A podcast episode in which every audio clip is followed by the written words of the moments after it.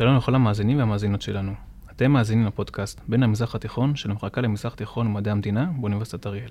היום נתחיל עם סרט פרקים, המדינה המיוחדת, השכנה מדרום, מצרים. מצרים המדינה המאוכלסת ביותר מכל ארצות ערב. היא שוכנת בצפון מזרח יבשת אפריקה, והיא מונה כ-105 מיליון תושבים. למרות אוכלוסייתה הרבה והשטח הגדול של המדינה, רוב אוכלוסיית המדינה מרוכזת באזור עמק הנילוס שבמדינה. רוב מוחלט של תושבי המדינה הם מוסלמים, וישנו גם מיעוט של נוצרים או יהודים. בסדרת הפרקים על מצרים, נדבר על הפוליטיקה הפנימית של המדינה, על יחסי החוץ שלה ועוד.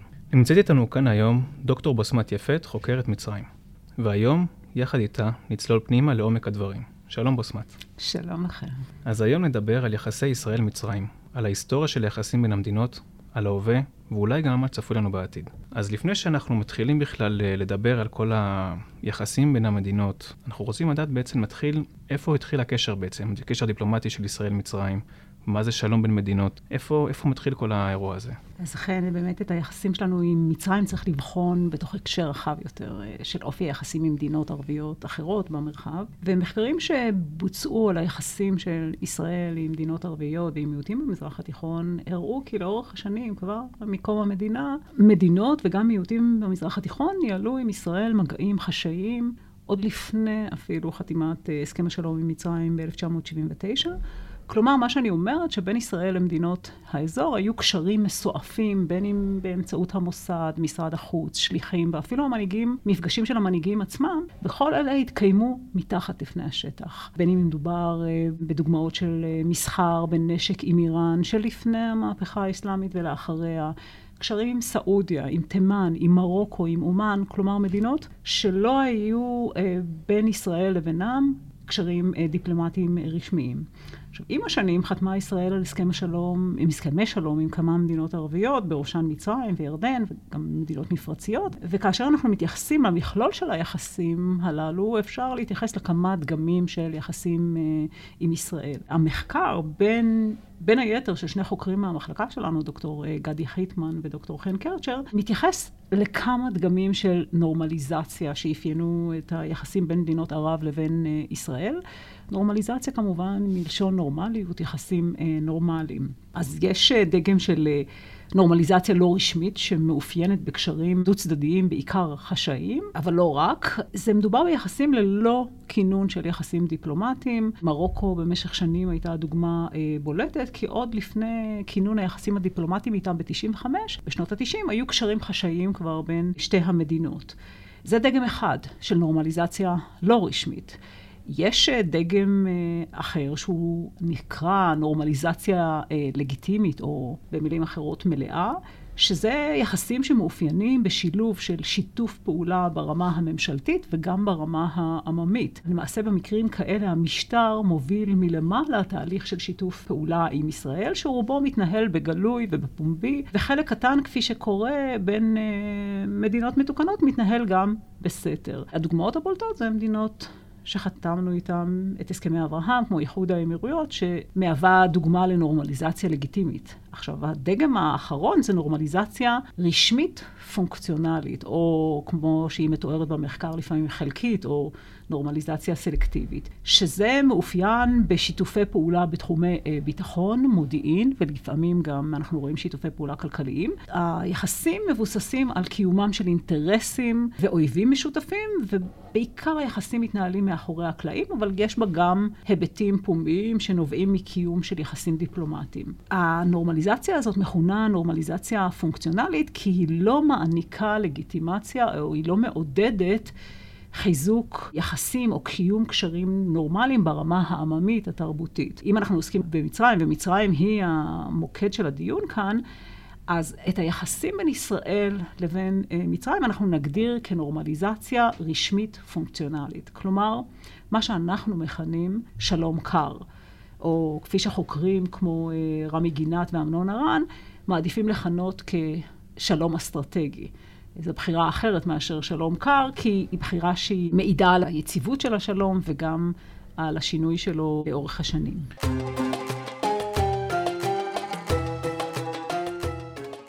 אחרי שהבנו מהם המודלים של נורמליזציה, נלך שנייה טיפה אחורה, ובעצם אני רוצה להבין מה ההיסטוריה של הסכמי השלום עם מצרים של ישראל, מה הם הגורמים לכך בעצם? מה, איך זה קורה, כל האירוע הזה?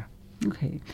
אז קודם כל חשוב לקבוע שאירוע חתימת הסכם השלום בינינו לבין מצרים ב-26 בדצמבר 1979, היה אירוע מכונן מבחינה היסטורית. מדובר למעשה בהחלטה אסטרטגית ומדינית של שני הצדדים. הסכם השלום היה חלק ממדיניות כללית של אה, אה, אנואר סאדאת, של התרחקות מהחזון הפן-ערבי של קודמו בתפקיד, גמל עבד אל-נאצר, התרחקות מהמדיניות הכלכלית הסוציאליסטית של גמל עבד אל-נאצר, שהותירה למעשה את מצרים במשבר כלכלי, ומהמדיניות האנטי-מערבית של קודמו. למעשה מצרים, באמצעות האקט של השלום, שמה את האינטרסים הלאומיים שלה בעדיפות. ראשונה, היא שאפה, מצרים בראשותו של סאדאת, שאפה להפנות את המשאבים העצומים שהופנו בעבר ללחימה, לאפיקים כלכליים ולפיתוח של מצרים. היא שאפה להחזיר את חצי האי סיני, שטח שנכבש במלחמת 1967, וכמובן לבסס את היחסים אה, עם ארצות הברית. ישראל מבחינתה, באמצעות ההחלטה לחתום את ההסכם השלום, אז הוציאה את מצרים, מדינה חזקה מבחינה צבאית, ממעגל של הלחימה. ויש לזה גם מבחינתה של ישראל חשיבות, הייתה לזה חשיבות ועדיין יש לזה ביטחונית וגם כלכלית עצומה, בגלל המשאבים שהיא למעשה לא הייתה צריכה להפנות להתעצמות צבאית. ישראל כמובן שאפה, אחת מהמטרות העל של ישראל הייתה לסדוק את ההתנגדות הערבית. את העוינות. מאחר וזו הייתה המטרה העיקרית, אז ישראל ציפתה לנורמליזציה של היחסים. מבחינתה של ישראל, אין המשמעות של הסכם השלום היא רק סיום המצב של הלחימה וקיום יחסים דיפלומטיים. מבחינתה של ישראל הייתה ציפייה שהסכם השלום יוביל גם לקץ הבידוד של ישראל, ביטול החרם הערבי, גבולות פתוחים, קשירת יחסי מסחר ותיירות, שיתוף פעולה כלכלי אזורי. ולכן, מאחר וזו הייתה מטרת ה, המטרה המרכזית של ישראל, אז גם הסכמי קמפ דיוויד שקדמו להסכם השלום מספטמבר 1978, וגם חוזה השלום ממרץ 79, התייחסו באופן ברור לכינון יחסים נורמליים בין ישראל ומצרים.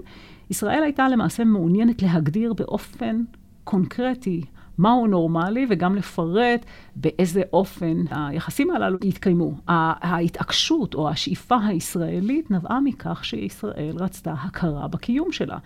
אם מצרים מקבלת נכסים טריטוריאליים, ישראל שאפה לקבל הכרה מלאה ממצרים. עכשיו, במקרה של מצרים, אנחנו מוצאים שהיא הייתה יותר מסויגת. השאיפה שלה הייתה בעיקר הפסקת מצב הלחימה והחזרת השטחים, ונורמליזציה של היחסים עם ישראל מבחינתה תלויה בקצב ההתקדמות עם הפלסטינים. ו- וכאן ראוי uh, לציין כי הסכם השלום בין ישראל לבין מצרים כלל גם נספח שהתייחס לסכסוך עם הפלסטינים ואת הצורך להביא, על פי המצרים, להקמת מדינה ברצועת עזה בגדה המערבית, ועל פי ישראל לאוטונומיה. למעשה, הקיום של הנספח הזה, שנועד במקור לאפשר לסאדאת לנקוט ביוזמה הנפרדת של שלום עם ישראל, הפך במהלך הזמן להתניה של כל העמקת היחסים בין ישראל לבין מצרים בפתרון הסוגיה הפלסטינית. למעשה, פתרון הסוגיה הפלסטינית אה, נקשרה עם סוגיית הנורמליזציה. וכאן חשוב גם לציין שמלכתחילה הייתה במצרים התנגדות רחבה להסכם השלום. ואני לא מתייחסת רק לאחים המוסלמים או לארגונים אסלאמיסטים, ג'יהאדיסטים, רדיקליים, שגם רצחו את סאדאת ב-1981, אלא אני מתכוונת גם להתנגדות של פוליטיקאים ואינטלקטואלים מזרמים שונים, בין אם זה לאומיים, נאסריסטים, מרקסיסטים, מקורבים לסאדאת אפילו, כמו שר החוץ אסמאעיל פהמי, שאף התפטר מתפקידו, ראו בעצם חתימה של הסכם השלום הפניית עורף של מצרים לעולם הערבי. וכפגיעה בסיכוי להשיג הסכם כולל שיפתור את הבעיה הפלסטינית. אז בעצם אה, תיארת פה הרבה מאוד השלכות, גם פנים-מדיניות של מצרים וגם מה שבעצם זה השפיע לבחוץ. מה אז בעצם המאפיינים של ההסכם השלום אז והיום? זאת אומרת, אם לפני תקופה מסוימת היה מצב מסוים, איפה זה מתבטא היום? כאילו, איפה אנחנו רואים את ההבדל, את מה שקרה בין לבין? אוקיי, okay, אני, אני באמת אתייחס אה, בקצרה לסד... אה, לתקופה של סאדאת, בעיקר מובארק וסיסי, ואנחנו נראה שיש מידה של שינוי, אבל גם המשכיות אה, רבה. תראו, סאדאת נרצח ב-1981 על ידי ארגון הג'יהאד האיסלאמי, הוא לא הספיק ליהנות מפירות השלום, או הוא לא חי תקופה מספיק ארוכה כדי ליישם את השלום.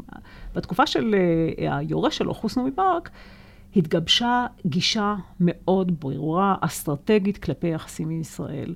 גישה שהמשמעות שלה הייתה דבקות בשימור השלום. ויישום של החלקים המחייבים שלו, כמו למשל שיט בתעלת סואץ, חופש אווירי, ימי ויבשתי, ערוץ פתוח של תיירות, וכמובן שימור הקשרים הדיפלומטיים, ביטחוניים ומודיעיניים. אין להקל בזה ראש, כי הדבקות בהסכם השלום במתכונת הזאת התקיימה גם לאור התפתחויות שהציבו אתגר או מכשול. די חריף בפני ההסכם, כמו מלחמת לבנון הראשונה ב-1982 ואחר כך, והשנייה, והאינתיפאדות הפלסטיניות והמלחמה של ישראל אה, בעזה. עכשיו, לצד הדבקות האסטרטגית הזאת של מצרים, אנחנו עדים, הייתי אומרת אפילו לסיכול של יצירת קשרים אזרחיים, כלכליים, מדעיים, תרבותיים וכולי. עכשיו, גם לאחר הפלתו של מובארק, במהפכת ינואר 2011, הסכם השלום נשמר. גם האחים המוסלמים שעלו לשלטון ביוני 2012 שמרו על המתכונת הבסיסית שלו. למרות שבעבר הם הביעו את התנגדותם להסכם השלום וסברו שיש להעמידו מחדש למשאל עם, הרי שעם העלייה שלהם לשלטון הם נתקלו בלחצים אמריקאים ונאלצו לשמור על שתיקה. עכשיו, זה ברמה העקרונית, את השמירה האסטרטגית, אבל ברמה המעשית, אפשר לומר שהיחסים עם ישראל צומצמו ליחסים בין מנהיגים, כלומר קשרים דיפלומטיים ושיתוף פעולה ביטחוני. שיתוף פעולה אזרחי, כמו יחסים מסחריים, כלכליים, יחסים ותר... ויחסים תרבותיים, צומצמו למינימום האפשרי. אם אני אתייחס לכמה היבטים, אז יש שיתוף פעולה מסוים בסוגיה של חקלאות. ליתר דיוק מדובר בהעברה של ידע ישראלי בסוגיות חקלאיות, של חקלאות באזורים אה, מדבריים, צחיחים, השקיה וכולי. יש אה, שיתוף כלכלי מאוד אה, מוגבל, פועל יוצא של הסכם הקוויז, ה-Qualified Industrial Zone, אזור סחר מאושר או מועדף, זה... שהוא למעשה הסכם סחר משולש מיוחד בין ארצות הברית, ישראל ומצרים. שנועד לעודד את הסחר הכלכלי ואת השותפות בין ישראל למצרים באמצעות מתן הטבות מס גדולות לחברות מצריות שמייצרות מוצרים שמיועדים לשוק האמריקאי, תוך שימוש אה, בחומרי גלם ישראלים. לאורך השנים היה גם את uh, הסוגיה של שיתוף פעולה בנושא של גז. בשנים האחרונות ישראל ומצרים משתפות פעולה בפורום הגז של המזרח, של uh, מזרח הים התיכון. זה גוף אזורי, בינלאומי, שבו משתתפות גם מצרים, ישראל, יוון, קפריסין, ירדן, איטליה והרשות הפלסטינית. אם אנחנו מתייחסים לתיירות, אז תיירות ברובה היא כיוון של ישראל למצרים. מצרים מערימה קשיים על מתן ויזה לאזרחים מצרים לבקר בישראל, וכל מי שיוצא צריך אישורים ביטחוניים. אין שום שיתוף פעולה משמעותי אה, ברמה התרבותית. למעשה, מה שאני אומרת, שיש פוטנציאל עצום לשיתוף פעולה ברמה האזרחית. שכלל לא ממומש. עכשיו, תחת סיסי אנחנו רואים איזשהו אה, שיפור בשיתוף הפעולה.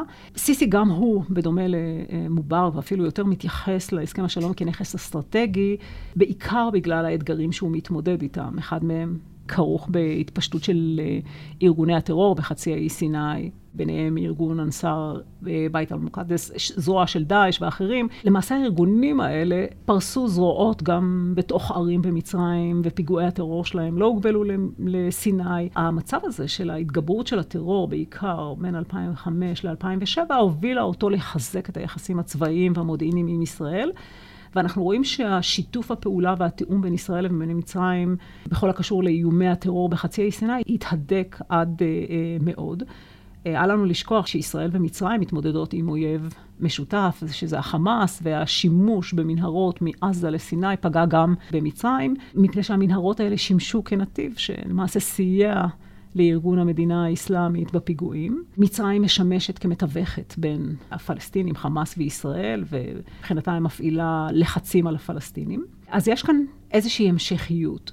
השינוי בתקופה של סיסי בא לידי אה, ביטוי בשיח שהוא מקדם, שהוא שונה במידה רבה מזה של אה, קודמו בתפקיד חוסני מובארק. בתקופה שלו אנחנו רואים הבלטה יותר של התפקיד של סאדאת כנשיא המלחמה והשלום. לצד הבלטת ההישגים הצבאיים של סאדאת, הוא גם מבליט לחיוב את היוזמה של השלום של סאדאת כמקור לחיקוי. למעשה בתקופה של סיסי אנחנו רואים ניסיון להצדיק את היחסים עם ישראל. השלום למעשה בתקופה של סיסי מוצג כחלק מהזהות הלאומית המצרית הפרעונית. למעשה אנחנו רואים שיש חיזוק של נרטיב שמצרים תורמת ליציבות בעולם. ועדיין, כאשר אנחנו בוחנים את השינוי בשיח שלו, בתקופה של סיסי, יש לשים לב שהמוטיב שחוזר כאן הוא תמיכה בשלום ולא בנורמליזציה. כלומר, גם סיסי, בדומה לקודמים שלו בתפקיד, לא עושה שום מאמץ להרחיב את השלום העממי.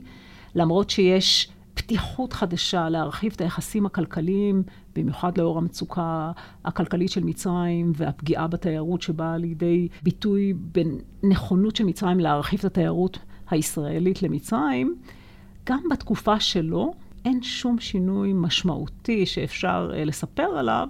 בסוגיה של שיתוף פעולה אזרחי, ואם קיימים היבטים של שיתוף פעולה אזרחי, כלכליים כאלה או אחרים, הם לא זוכים כל כך לחשיפה לציבור. אנחנו רואים המשכיות למעשה.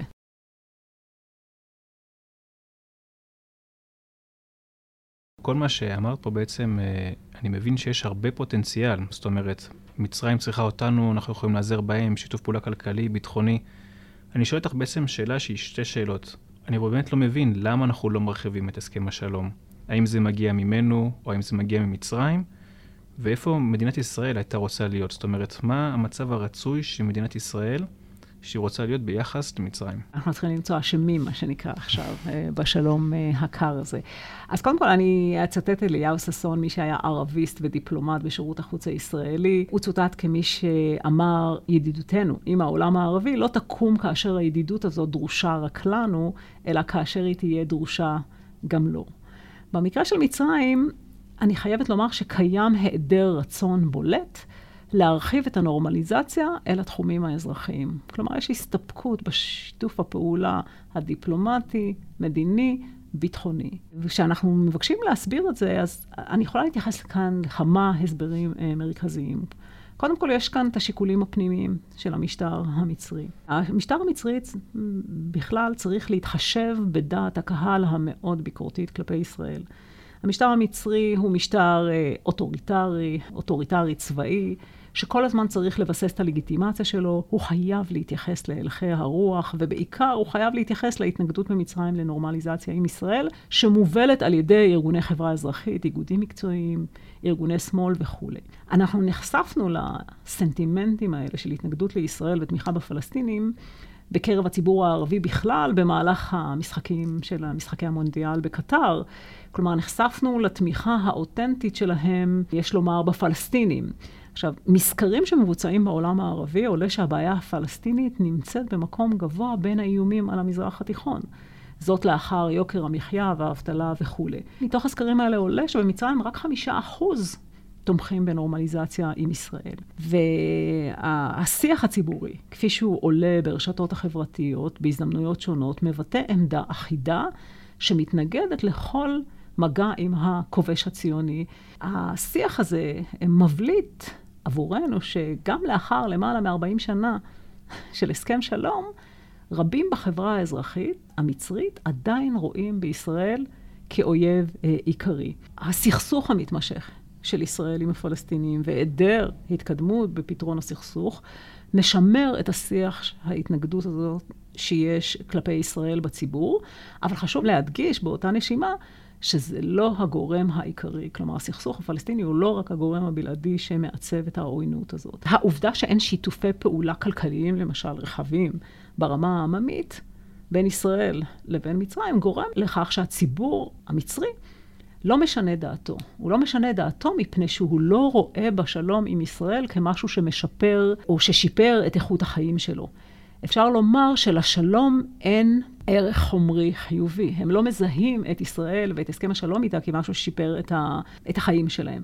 עכשיו, מה שמעניין, והוא שהמשטר המצרי לאורך השנים לא פעל נגד שיח השנאה הזה. אה, חוסני מובארק, כפי שהבהרתי לפני כמה דקות, הוא שימר את יחסי השלום עם ישראל. הוא גם דאג לבצר את המעמד של מצרים כמתווכת מרכזית בין ישראל לפלסטינים, אבל הוא לא עשה שום מאמץ. לקדם את השלום עם ישראל בקרב הציבור הערבי, ליצור איזושהי תודעה חיובית כלפי אה, השלום. הוא לא עשה את זה, אבל מנגד, הוא למעשה אפשר את ההמשך קיום של השיח העוין הנרחב הזה כלפי ישראל, והוא עשה מעט מאוד להסיר ביטויים, בין אם זה אנטי-ציונים, בין אם זה אנטישמיות מכלי התקשורת. אם הוא עשה מאמצים להגביל ביטויים של אנטישמיות בשיח המצרי, זה תמיד היה תוצר של לחצים חיצוניים, בעיקר לחצים אמריקאים. אבל זה לא נבע מאיזושהי יוזמה של המשטר לשנות את התודעה כלפי ישראל וכלפי הסכם השלום. עכשיו נשאלת השאלה, יש פה גישה דואלית. מצד אחד אתה משמר איזושהי עמדה שהשלום הוא אסטרטגי מבחינתה של מצרים, ומצד שני אתה מאפשר קיום שיח עוין. אני חושבת שהגישה הדואלית הזו של מובארק היא נבעה מכך שהביטוי של עמדות עוינות כלפי ישראל שירת אותו ברמה הפנימית. כלומר, גם הוא הפיק רווחים מעצם קיום של השיח העוין הזה. השתיקה של המשטר לנוכח הביטויי שנאה כלפי ישראל הייתה חלק מהדרך שלו להתמודד עם כוחות של אופוזיציה, בין אם זה האחים המוסלמים, שביטאו העמדות ממש אנטישמיות או אנטי-ישראליות, או הדרך התמודדות שלו עם כוחות שמאל, נסריסטים, ליברליים, שביקרו את המדיניות של ישראל כלפי הפלסטינים. למעשה, אפשר לומר שהבעת התנגדות לנורמליזציה עם ישראל היוותה כלי בידי כל הכוחות הפוליטיים האלה לתקוף את המשטר, כלומר לבטא ביקורת של, כלפי המשטר מבלי שהם יוגדרו על ידו כבוגדים או כמי שפוגעים באינטרסים של מצרים בכבודה. עכשיו, אפשר לומר שבהיעדר כלים אחרים לתקוף את המשטר, כי מדובר במשטר אוטוריטרי. הנושא הישראלי וההתנגדות לישראל היוותה איזשהו שסתום להבעת התנגדות או מחאה לגיטימית, וזה התאים לשני הצדדים. לאופוזיציה היה ערוץ שבו היא, יכלה, היא הייתה יכולה, או שהיה מותר להביע מחאה, ואילו המשטר תיעל את הביטויים של המחאה לערוצים שנוחים לו. ומחאה בכל ההקשר לישראל הייתה אה, נוחה לו. למעשה, אפשר לומר שתיעול הרגשות הציבוריים כלפי איזשהו אויב משותף מסיט את תשומת הלב מסוגיות פנימיות שהן היו פחות נוחות למשטר שהם יעסקו בהן, כמו הסוגיות הכלכליות והאחרות. עכשיו, המגמות הללו ממשיכות להתקיים גם בתקופה של סיסי, אם כי בצורה שונה. הטיעונים למשל ללגיטימציה של סיסי ממוקדים בכך שהוא מנהיג שיכול להציל את מצרים מאויביה הפנימיים והחיצוניים ולהוביל לביטחון ויציבות. הוא והצבא הם המתאימים לתפקיד הזה. אמנם ההגנה שהוא מבטיח לעם המצרי ממוקדת בארגוני הטרור ובאחים המוסלמים, אבל שימור הדימוי של ישראל כאויב פוטנציאלי משרת את הטיעונים האלה ללגיטימציה, ובעיקר תומכת בתפקיד של הצבא בשלטון, שהם היחידים שיכולים לשמש בתפקיד הזה. עכשיו, כשאני מדברת על לגיטימציה, שזה השיח העוין הזה, משרת את השלטון, חשוב גם לומר שלגיטימציה היא לא רק פנימית, היא גם חיצונית. וצמצום של הסכם השלום, או השמירה או ההגבלה של הסכם השלום להיבטים מסוימים ומניעת נורמליזציה בתחומים אזרחיים, היא משרתת גם את מצרים בזירה האזורית. למעשה אפשר לומר, ההתנגדות או שימור השיח של התנגדות לנורמליזציה משקף את התובנה של חלקים די נכבדים במצרים, שהעמקת הקשרים עם ישראל מהווה חסם בפני שיקום מעמדה של מצרים במערכת האזורית. ולכן, אם היא רוצה לשקם את מעמדה במערכת האזורית, אז היא צריכה להגביל את היחסים שלה עם ישראל.